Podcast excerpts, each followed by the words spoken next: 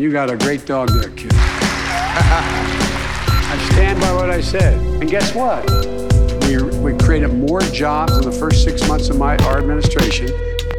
We're very, very, very, very, very, very conservative. That's never, ever, ever, ever, ever, ever, ever, ever been tried before. It relates to what, in fact, is now needed because we're growing. For example, you have over 600,000 people out there signing, uh, 6 million people signing. Uh, I better check the number. And guess what? How many of you have children under the age of 17? Raise your hand. Let's, let's say we're running last time and we're, this, these laws have been in effect that are these changes. In Georgia, the Georgia's legislature, you know, Biden won by multiple thousand votes. They could say, we don't think it was legit of the elements, the individual elements of this plan to make sure we're going to fix that damn bridge of yours going into Kentucky.